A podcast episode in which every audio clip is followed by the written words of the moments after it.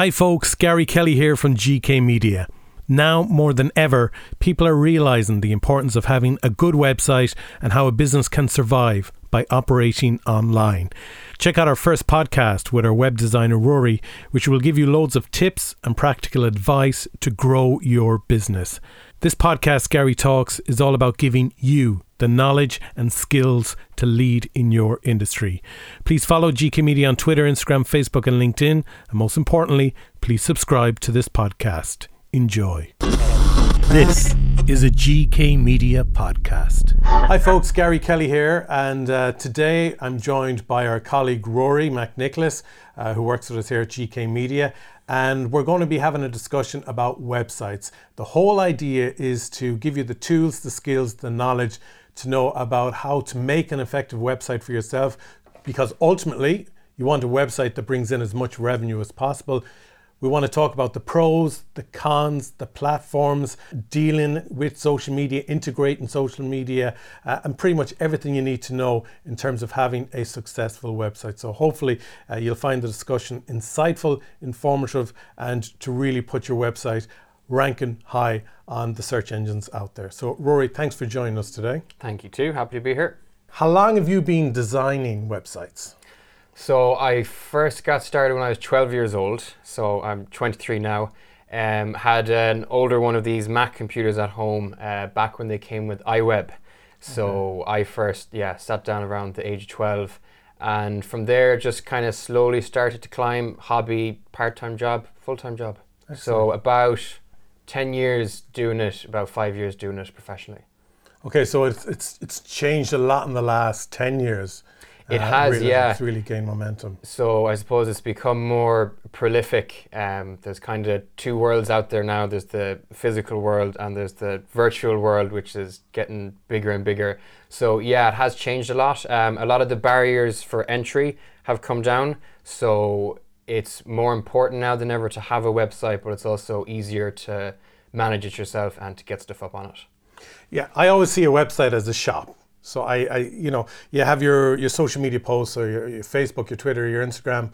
You're directing people to go to your website ultimately where your shop is. So, you know, your Google ads, your blogs, everything that you're putting out there online, especially through social media platforms, that's really to encourage people to actually go and visit your website. Why? Because that's where all the goods are on display. So that's why I call it a shop. You call it uh, the virtual shop, really isn't it? Exactly, yeah. And just like you wouldn't be letting your storefront fall into disarray or look bad, uh, same thing with the, the the virtual side of it. So it needs to look good, needs to be informative, needs to show people what you do, how you do it, when you do it.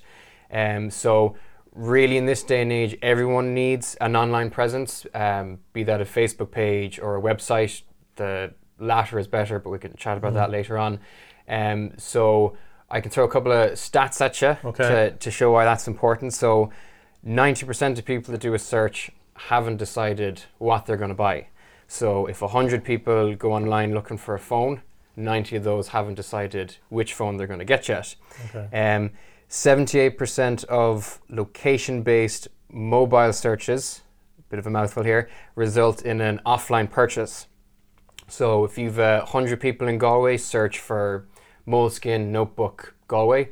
78% of those are going to walk straight into Eason or Dubray Books and make a purchase. Um, 82% of smartphone shoppers search near me. So okay. if people go up to Dublin for the day, they'll search coffee shop near me, restaurant near me. So the bottom line is if you're not online, you're not going to get found. But more important than the stats is just look at what your friends do when they're buying stuff. What do your family do? What do your colleagues do? They're taking out their phone, they're putting in the name of a business or a product. So if you're not there, you're not in the ball game. Yeah, and I've noticed with our website going in at the back end, looking at the stats, in the last seven years, those who visit our website at the start was very much from a desktop, and it's gone the complete other way now, where most visits are from mobile phones. It has, yeah. Um, not sure the exact stat, but I think it's maybe 70, 80% for yeah. most websites yeah. these days. So it's important that when you're putting a website together, it's what we call mobile responsive. So it needs to look good on four main things your desktop, your laptop, your tablet, and your mobile phone. So often when people are putting it together, they're usually building it on a desktop since it's a you know easier machine to work from than your phone. So an important thing is to not forget that the majority of people are actually going to be checking that out from their phone. So if you are putting it together yourself, or if you do have a website up already, you might have never looked from it from a mobile phone. So important to check it out on the phone and make sure that it's that it's uh yeah looks good. Yeah, and two platforms that we had our website on before as well. You know, we put in so much work into making it look good on the desktop, but then when you looked at it through a, a mobile phone browser, completely all over the place.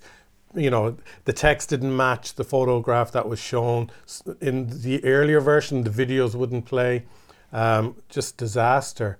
Um, so it's it's something you need to be fully aware of. I think going in at the start that whatever platform you're going on, this will match up on mobile as it will on desktop.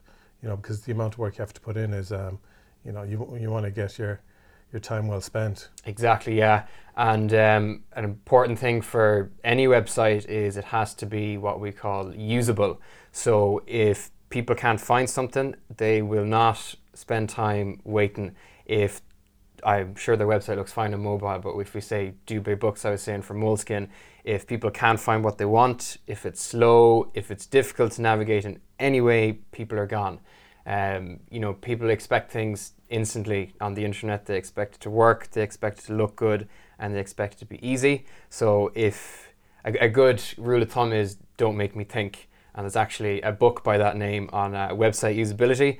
If you do start to make people think, they don't get happy, they leave your website, say lost. All right, okay, very good. I suppose a good trick as well is have your images compressed um, so that they're not taking up too much space. So everything is loading fast on your pages when people are going to them. But also, uh, a good trick as well is to actually name your images. So don't have it like photo two, have it like GK Media, Galway video production, or whatever the photo is related to. So when people are actually doing their Google searches and they might just do GK Media video, that that image then will tag in with uh, kind of pushing people towards the website. It does, yeah. If it's a bunch of letters and numbers, it's not good for SEO, yeah. um, which is search engine optimization for anyone that doesn't know.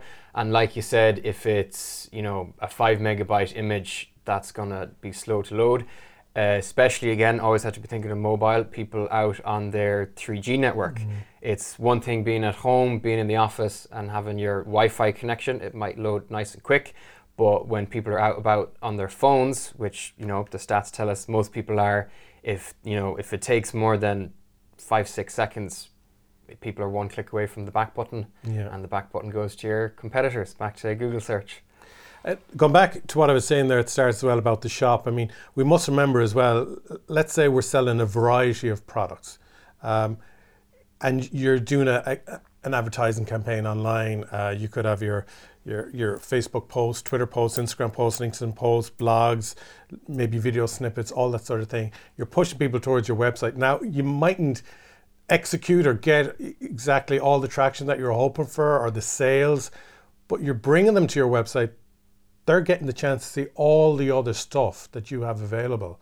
So like I think people need to see the bigger picture of trying to kind of get all these dangling carrots, but ultimately the more people you can get to your website, the more that they can see all the variety of services or products that you have on offer. Uh, and that can be huge then uh, in terms of revenue during the year. It is for sure. So there's kind of three levels, I would say, to online presence. Um, the first that anyone that's listening right now can go out and set up in a couple of minutes is called a Google My Business page. Mm. So if you look up the name of a business on Google, often you'll get this little box over on the right um, which you can put some very useful information into your Google Map location, front of your shop, opening hours, phone numbers. People can ask questions. Is there car parking? Is it wheelchair accessible? That's free to set up, very easy to do. Couple of minutes of filling out some stuff for Google. They send you a postcard. Yeah, yeah they give you your little code, and there you go. That's a good first step. Next, then, is to get on social media. So again, uh, pretty easy to set up a Facebook page these days. You can get up and running. You can put up your photos, your opening hours, and whatnot. But the website then is the next level. So a couple of issues with Facebook. One is the advertising. So if you're running a cafe, Facebook now knows you're interested in cafes. Ads start popping up for cafes on the site. So if someone's looking on your Facebook page, they can get pulled away to all your competitors who are now showing up on the sidebar, which isn't good.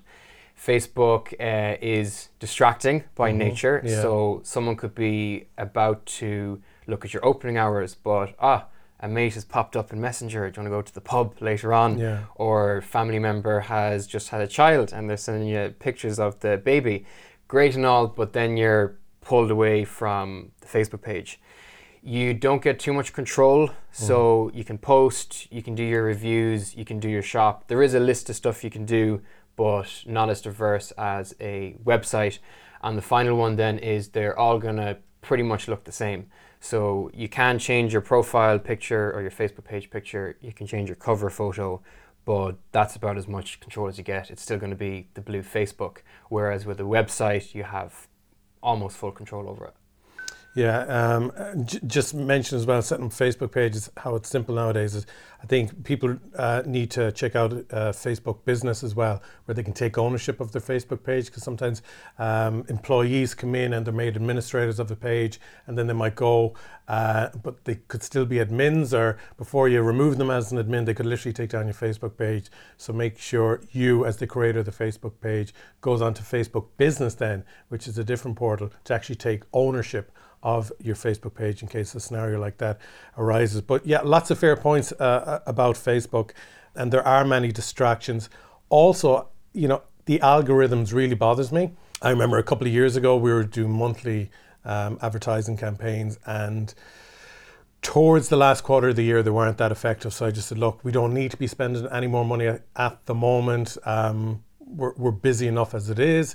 Uh, we look at new campaigns in the new year and uh, Facebook realized that, so they started actually contacting me, asking me to um, like give me free credit, asking me to uh, come back advertising with them again, in. roping me in.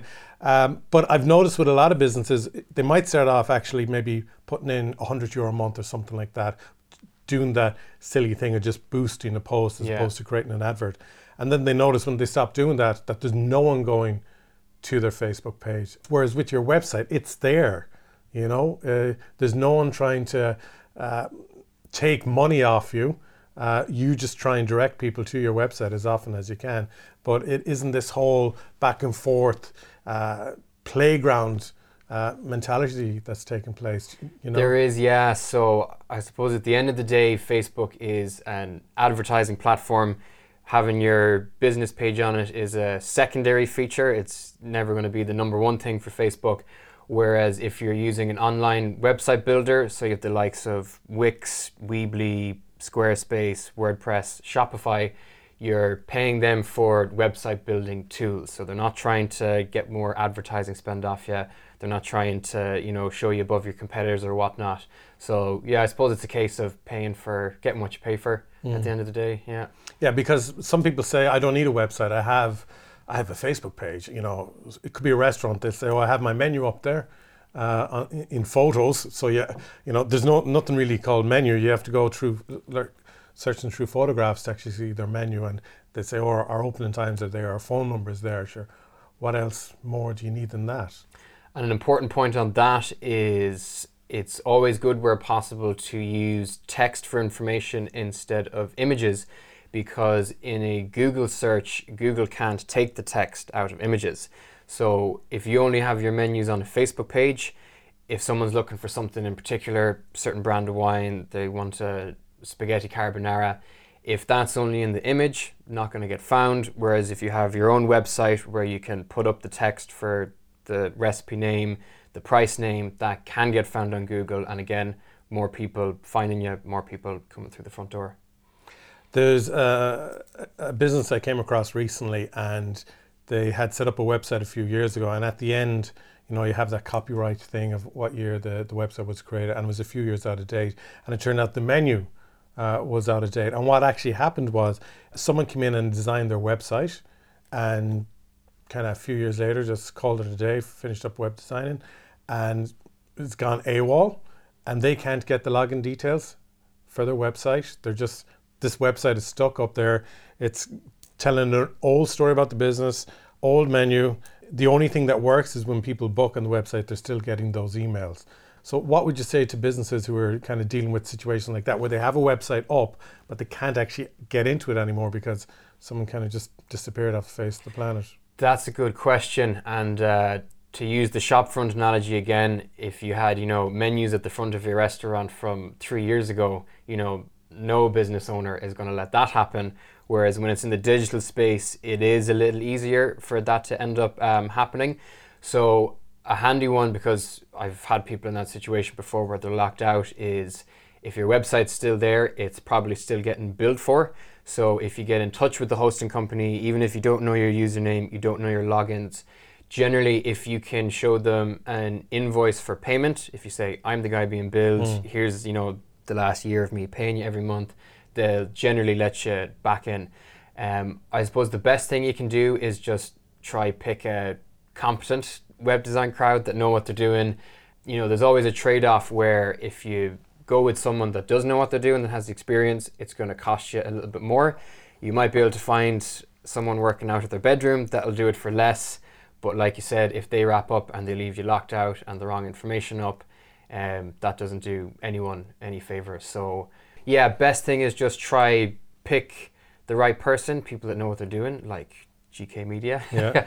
and uh, try always keep your logins as well. So know what hosting company you're with, know what the email address to get in is, and uh, yeah, that's a good place to start. Yeah, like I started off as a sole trader seven years ago at GK Media, and the business has expanded since, and we have a team now. And there's certain businesses where sole traders work perfectly, whether it's a plumber, electrician, you know, those sort of trade things. Uh, but I think when, when you're providing a digital suite of services, it can't be a one person operation. You need a team. And certainly, I think that's the case well when it comes to websites. There's a business I know as well who got someone in to do a website for them, uh, did a really good job building the website, but was doing it on their own. Had another job going at the time, was closing down another business, had family issues going on, and it actually took nine months to get the website up and running. Whereas initially they thought maximum it'd take three months. Now the website that was done was good, but the client ended up being very, very frustrated uh, with uh, the the slowness of the website. And I suppose that's a problem when you're dealing with, you know, just one person building a website for you you know, because it's it's more than you as well that's designing websites in here for us. Yeah, and understandably they were annoyed because again, that's nine months that they weren't online, that they weren't getting found, that they weren't appearing in Google searches, mm. and yeah, again, the lower end of the scale more likely to run into problems, more likely to run into delays. So yeah, like you said, if you have a team of people, you've a much more stable foundation for getting your work done. So yeah. Yeah, so if someone's sick or goes AWOL or whatever, there's someone else that exactly. yeah, someone with. can take over. Um, you know, you wouldn't want someone to be manning your boat out at sea and only one person on the whole ship yeah. behind the wheel. Just yeah, need to have um, uh, what's the word redundancy in place because again, you know, you're dealing with business people. You know, these are their livelihoods. They've staff to pay. They've rent to pay. So the service that they're getting needs to be equally important and equally as well looked after. Now, not that we're having a go at Facebook, but I suppose another thing that businesses need to be aware of is if someone doesn't interact with your page within two weeks, so they don't like something, comment on something that you've put up, shared it, whatever, looked you up specifically, you your Facebook page disappears from their timeline. And the only way they're going to find you again is if they specifically do a search for you on Facebook or if you actually have an advertising campaign directed towards them. You know, and I think people think that once they're up on Facebook, that it just kind of takes care of itself nicely for you. Yeah, again, I suppose it's the whole nature of Facebook that they want people on it, they want to using it the whole time, they want the content going through it, exactly the moolah. So with a website like a restaurant, it is fine if you have your menus up and they're relevant, they're what's current. You could not touch it for a month as long as nothing changes. The contact times don't change, or contact details, opening hours. But as you said, with Facebook, they want stuff going up the whole time. They want a stream of information going up. And that can be difficult to do. If you're a new business and you're not new to Facebook, you can think, you know, I don't have something to put up every month. So, yeah, it's another thing to keep in mind that you can't put it up and just leave it there, or it's gonna disappear into the ether. And then you've the really proactive people, and I suppose this is what I find uh, quite interesting as well is there's people who spend couple of hours, some people a couple of hours every day sorting out their Facebook posts, their stories, Instagram, they're doing the same, maybe a little bit on Twitter, and they completely neglect the website. They just do all the social media stuff and they completely forget about uh, reviewing and constantly refreshing their website. Yeah, Which I- is where you're trying to put people to. It is, yeah, because the website is where you have more control, where you can show off more of your products. And uh, again, to use the storefront analogy, if you don't look after it, you know, paint's going to start flaking, moss is going to be growing on it. So, you, yeah, you, it's not a good idea to just set all these things up and leave them there. You kind of need to keep tabs on them. You need to know, okay, I have uh, Twitter, I need to look after that. Um, if you're not going to use it, there's no point in signing up to it, really. And another thing is, if you have a social media account, people expect you to be on it. They mm-hmm. expect you to be responsive on it. They nearly expect it to be, you know, a line of customer support. So if you have an Instagram page, for example, and you're not checking the inbox and it's filling up, filling up, filling up, people might think, you know, that you're not proactive or that you're gone out of business even. So you know, same as if you had multiple shops, you'd be looking after all of them. You need to know what online assets and tools you have and how they fit into your overall business strategy. Now, Instagram does work uh, better than f- Facebook or even a website for some businesses. Fair to say, but It you still need do, a website yeah. though. Uh, I think Instagram is something of a generational thing. There's kind of younger people on it. So if you were, for example, just selling clothes, if you had an online store selling to 14 to 24 year olds, Instagram can be a very good place to do that. So again, important to know who your audience are and where they're spending most of their time, and get set up on those those places online. So Instagram definitely would be great for someone who's selling clothes or hiring or renting clothes. People can scroll through them. Yeah, And all very that sort of thing. based. So Yeah, but you still need to go to the website really to book them in, in a smooth, efficient manner as opposed to DM. Because if you want to be a business that's scaling, uh, if you're getting 100 DMs a day with bookings uh, of various days when people want to hire something out, or if they just want to buy it and shipping and you know you're, you're back and forth sorting out costings and tax and all this sort of stuff you want them to be going to your website where all that can be seamlessly taking place in the background while you have your head on the pillow at night fast asleep Exactly, yeah. Automated, um, set up, ready to go, and like you said, working while you're asleep. Even, you know, if you take your Instagram page, it's just one long scrolling window. So if you're selling different types of clothes, it might be difficult for people just to find the types of items they want. Whereas with the website, you can have your menu item up the top that says types of clothes jeans, hats, socks, Sizes. hoodies, sizes, colors. Um, it gives you a lot more control over what's there, a lot more control over how people can find the stuff. And like we said earlier with the website, it can be set up in such a way that people don't have to think as much. So instead of scrolling, scrolling, scrolling, looking what they're for, looking, trying to find what they're looking for, they can go into the search box, they can go into your navigation bar, and it's you know you talk about funnels in marketing. It's a lot easier to funnel people on your website. You have more control over every part of it from once they land to how they look at things to how they go through the checkout. yeah and even by getting them to um, subscribe to a newsletter or something like that. By getting them to your website you can then start feeding them information on a regular basis or whatever it is you state monthly quarterly and be telling them about the latest offers and products that you have. Whereas if you're doing that on a social media channel you're paying really to be pushing that information out there. That you are, yeah, that you are. in, you were talking earlier about the different platforms your wix weebly shopify squarespace wordpress.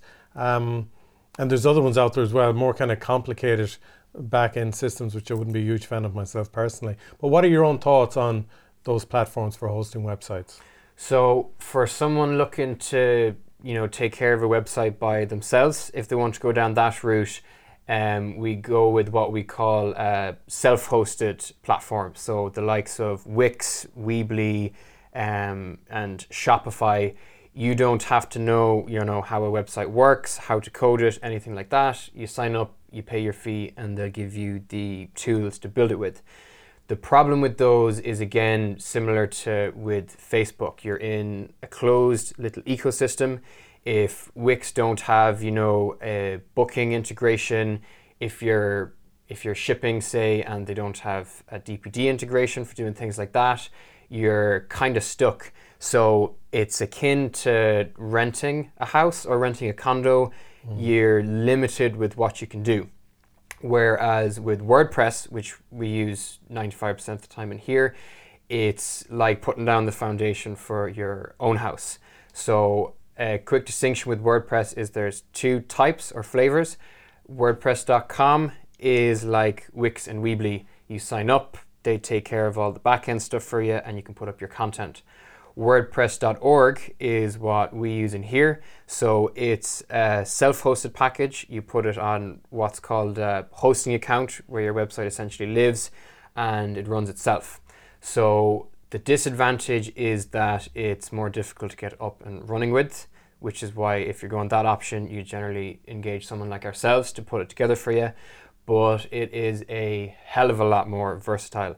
Um, the analogy I like to use is it's a bit like a Lego house. So you can get your website up and running, and six months down the line, you can turn it into an e commerce site. You mm. can plug in a booking system, you can plug in a whole variety of things. So there's a very big ecosystem of what we call plugins for WordPress. It's massive, yeah. Yeah, it's absolutely huge. So 10 years ago, if you wanted to get a booking system done, you'd be talking couple of thousand, maybe into the tens of thousands for someone to have to code all of that up. These days, you can buy a plugin for it. So instead of three grand to set up a booking system, we might charge, say, 300. And it might be, say, 80 euro for a plugin and 220 euro labor to put that in and set it up. Again, 10 years ago, if that was coded up for you that goes out of date over time. So if someone's made a piece of software specifically for you, it's going to be difficult to maintain, it's going to be costly, it's going to take a lot of man hours. Whereas with WordPress, these guys are selling these plugins to hundreds of thousands of people. So they're updating it all the time, they're improving it all the time. It makes it very easy to scale your business and improve it. Um, WordPress.org is also what we call open source software. So there's no running costs for using it. So Shopify, you might be paying anywhere between 10 to 60 euro a month, depending on what your package is. With WordPress, there's no monthly cost. So you do have to pay for your hosting account, mm. but that might only be, say, 5 euro a month. And WordPress then uh, doesn't cost a penny. And the other benefit then is there's thousands of people around the world that contribute to WordPress. So you know, as you said, the internet has changed an awful lot in the last 10 years since it first started, since websites became a thing. Um, and WordPress has just kept up to date. There's people adding stuff to it, making it more secure, um, adding new plugins for it, new themes, keeping it moving the whole time. So it's a very, very good, stable choice to build your website from. And these plugins, uh, the cost of them is once off, and they're they are updated when needed. With other platforms, uh, if you need a plugin for it, and if you're lucky enough that you can get a plugin for that website platform, the issue there is they're often watermarked, and to remove the watermark costs a lot of money. And if you've like four or five plugins that you need on your website, whether one is for booking, one is an e-commerce one, or whatever, um, suddenly your website costs on an annual basis are quite high. Yeah, starts to rise, yeah. which again, especially if you're new to business, is not the ideal scenario. So Shopify, I believe, a lot of their plugins do have a monthly cost, um, whereas with WordPress, there are some that cost per month, but 90 95% are once off. So it's you know very good in any type of business to be able to know it's going to cost this and that's it. It's not going to be you know building up and up and up over yeah. time. So are there any other benefits then, Rory, to WordPress? Another one would be is that it is quite easy once the hard development work has been set up. It's quite easy to make some of the changes yourself. So if you needed a major overhaul of it, you might have to go back to your designer to get stuff done. but it can be set up in such a way that if you just need to tweak the opening hours in the bottom, if you need to change the cost of a product, things like that, the price you're charging Mm. for it, it's quite easy to go in and do it yourself. So again, something we offer when we build a WordPress site for someone here is just to do a couple of hours training with them.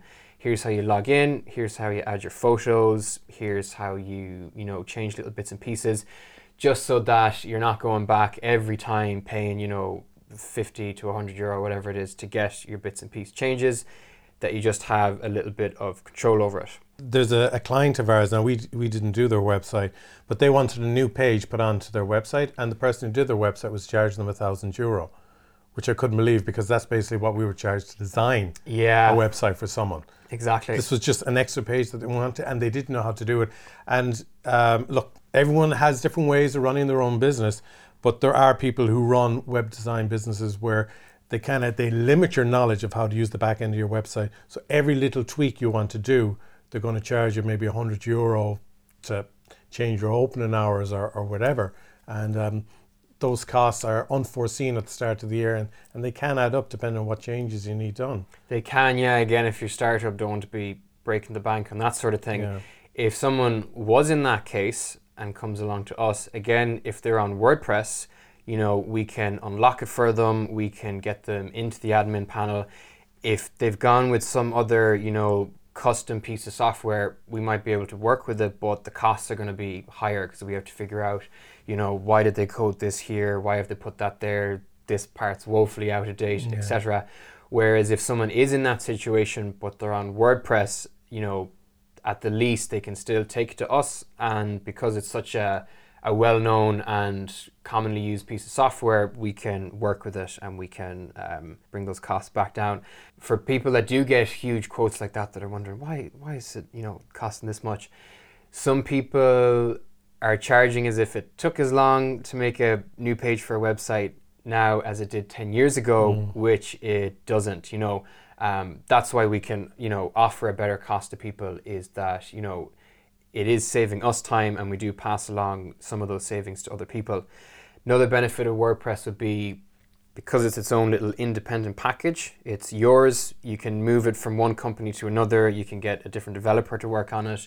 Whereas with Wix, Weebly, Shopify, you're stuck with them. Now, they're pretty big companies. They're probably not going to go bust anytime soon. But if they did, that's your website done and dusted. Unfortunately, if it's if it's with them, you know you can't move it from Wix to Weebly. You have to rebuild it again. You can't move it from Weebly to Shopify. They're their own little contained systems. Yeah. Whereas um, an ana- analogy would be if you get your HP printer and you can only use the HP cartridges, you're kind of locked into their system.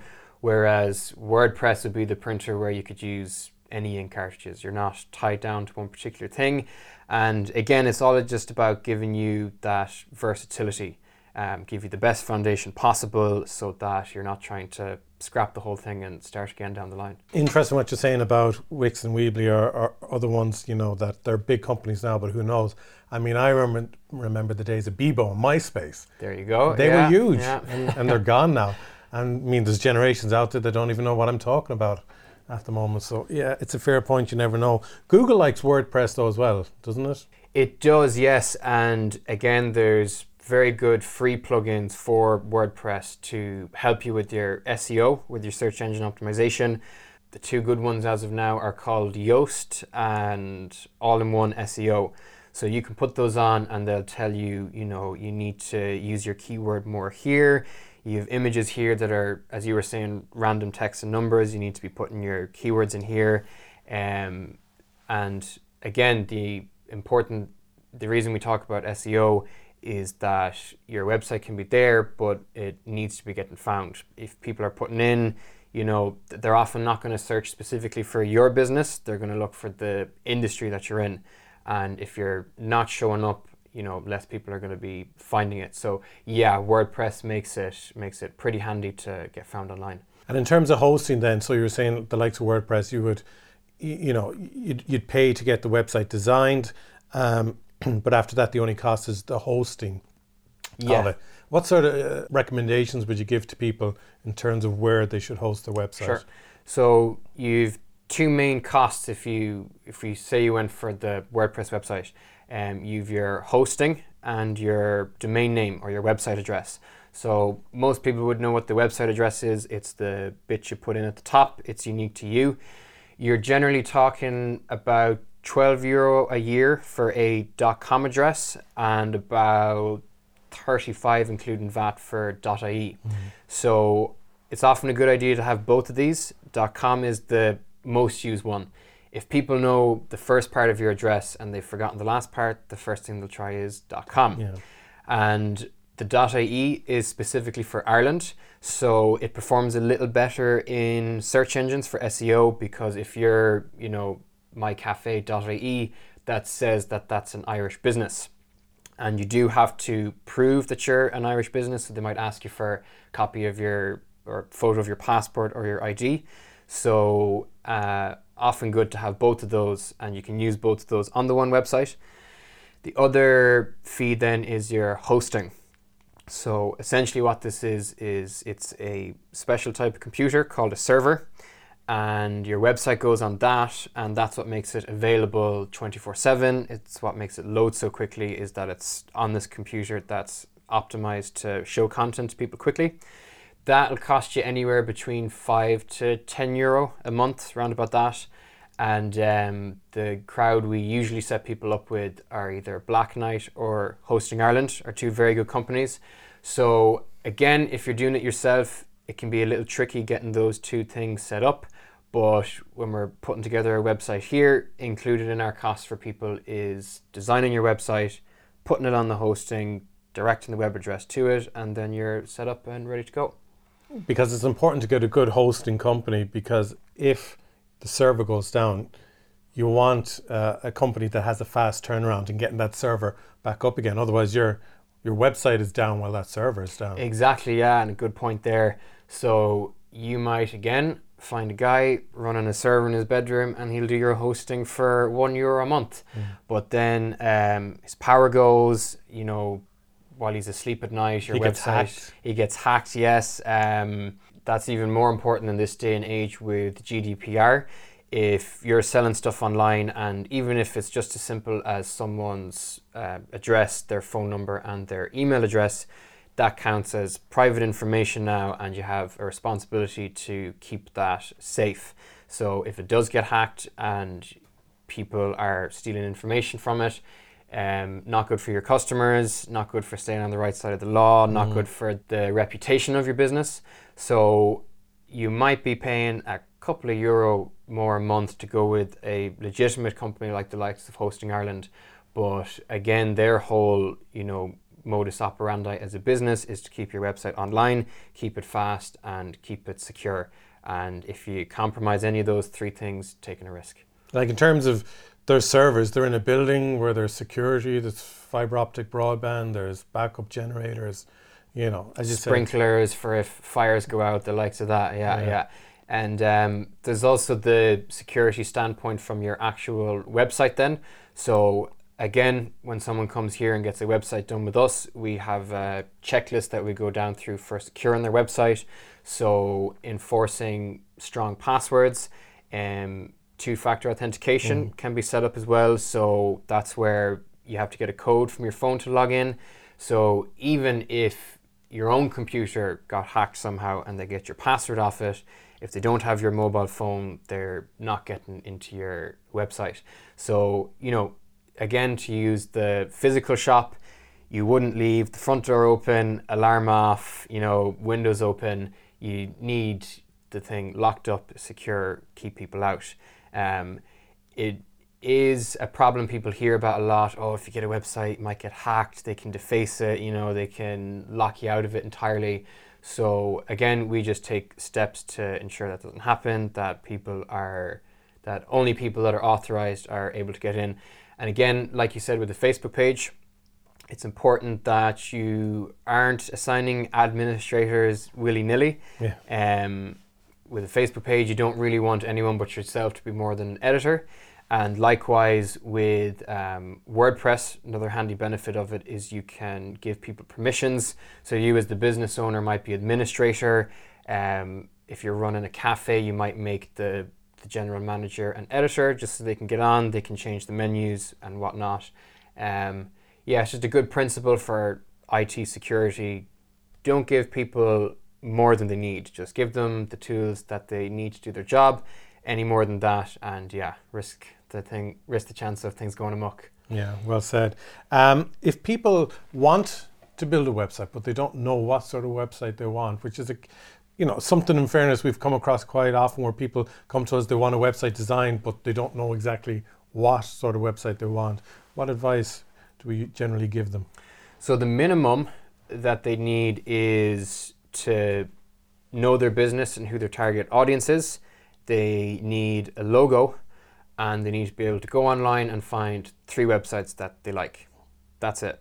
From there, you know, because we're web developers as well as designers, we can take their logo, their goals, and the websites that they like, and we can build them something that's unique, matches their brand, um, looks well, looks like a modern website. Um, there there is an element of a website needing to look like it was built this year mm. and not in the 1990s because again that can make it look like your website's out of date if people want they're very welcome to give more input. You know sometimes we get people sketching out where they want things to go. Um, they might have you know done up a mock in anything from microsoft paint to photoshop to canva online. So they're welcome to put in as much input as they like. But if they don't know what they like, if they don't know the first thing about web design, logo, business goals, three sites you like, and off we go. They don't even need to be, you know, if you're if you're starting a solar panel installation company, you don't have to pick three solar panel companies for us to get a look at. Just three websites that you like the look of, yeah. you like the flow of. We'll take that. We'll take our knowledge of design. We'll take our knowledge of um, user interface and user experience, which is making it streamlined, making all the information easy to find, and yeah, that'd be that'd be the minimum. Yeah, because I like to use the analogy where it's like walking onto an empty side of land that you've just bought to build your house, but you've no idea what sort of house you want to build. I'd say the best way of finding out is start looking at houses, and you'll see quickly what you like, the designs you like, and the designs you don't like. Um, so I, I think it's the same with websites. But look at what your competitors have as well, because sometimes we, we create this wall where it's like, oh, they don't exist, or I don't want to know anything yeah. about them. Blinders. Yeah, but see what your competitor is doing and what you like about it so you can emulate the same, and what you not like, where you want to make sure that sort of feature or function doesn't appear on your website. Yeah, it's a good thing to do. And again, some people might be worried that they're, you know, copying their competitor's website um, which is why we ask for two or three. So it's fine to go on and say, you know, I like this bit in particular. Can we do something like that? As long as you're not copying it verbatim. But mm. yeah, it's good to see what your competitors are doing. Um, I find a lot of people can tell the difference between a good site and a bad site. They might not be able to say why, like they might not know about, you know, proximity and, and contrast and alignment and things like that. But um, most people seem to know when they look at a website straight away, especially because again, people are on their phones so much. You know, most people these days will have seen, you know, over a couple of hundred, a couple of thousand websites if you've if you've been on the internet for any length of time.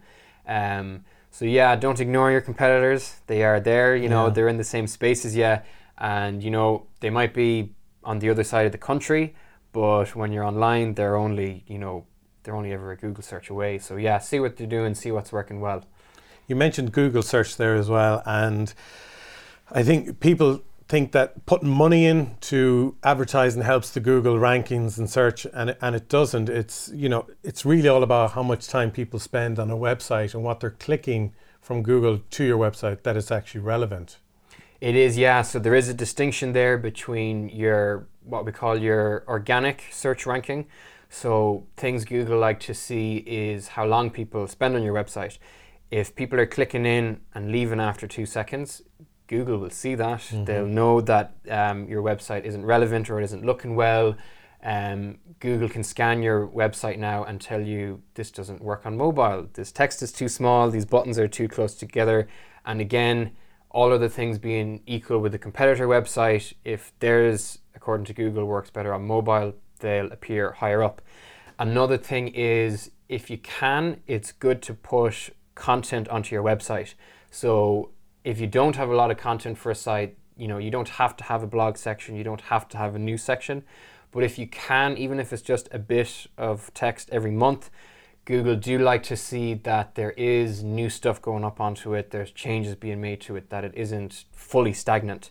And you know, they're not gonna it's not like a case with Facebook, if you don't touch it for a year, that they're gonna take it down. It Yeah. will probably still appear, but it is good to good to put up um, even if it's just a photo gallery and you're putting up a picture a month, Google like to see that. And yes, the advertising is separate then. So if your SEO is poor, you might not be showing up at all for, say, if your solar panel installation. Um, Google's separate then. As long as you're paying the money, they'll put you up there in your, your little ad box. Yeah, excellent. So, I suppose people need to be refreshing their website uh, every few months at least. Anyways, like think of all the work they're putting into social media channels. They need to be certainly doing a little bit of that towards their website.